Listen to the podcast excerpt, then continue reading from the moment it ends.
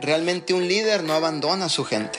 No deja a su gente, no, no deja huérfanos a su gente, sigues adelante haciendo que las cosas sucedan. Cuando tú escuches que tu gente diga no se puede, tú como líder reafirma y di sí se puede.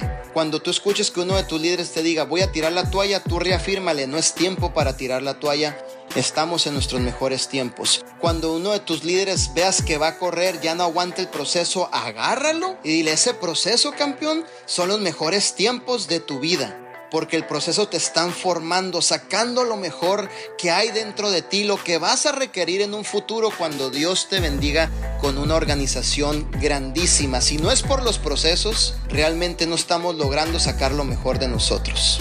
Y tienen que llegar, tenemos que pasarlos, tenemos que entenderlos, pero mientras estamos pasándolos, tú tienes que seguir haciendo las cosas, no tienes que abandonar.